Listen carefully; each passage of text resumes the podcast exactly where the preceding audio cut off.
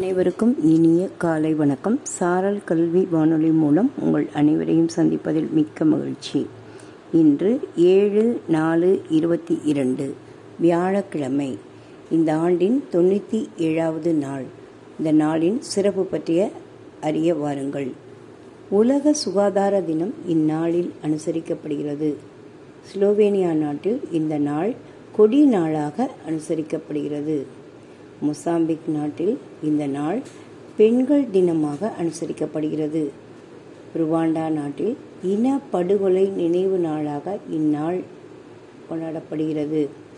ஆயிரத்தி எண்ணூற்றி இருபத்தி ஏழாம் ஆண்டு இதே நாளில் ஜோன் வாக்கர் தீக்குச்சியை விற்பனைக்கு அறிமுகம் செய்த நாள்.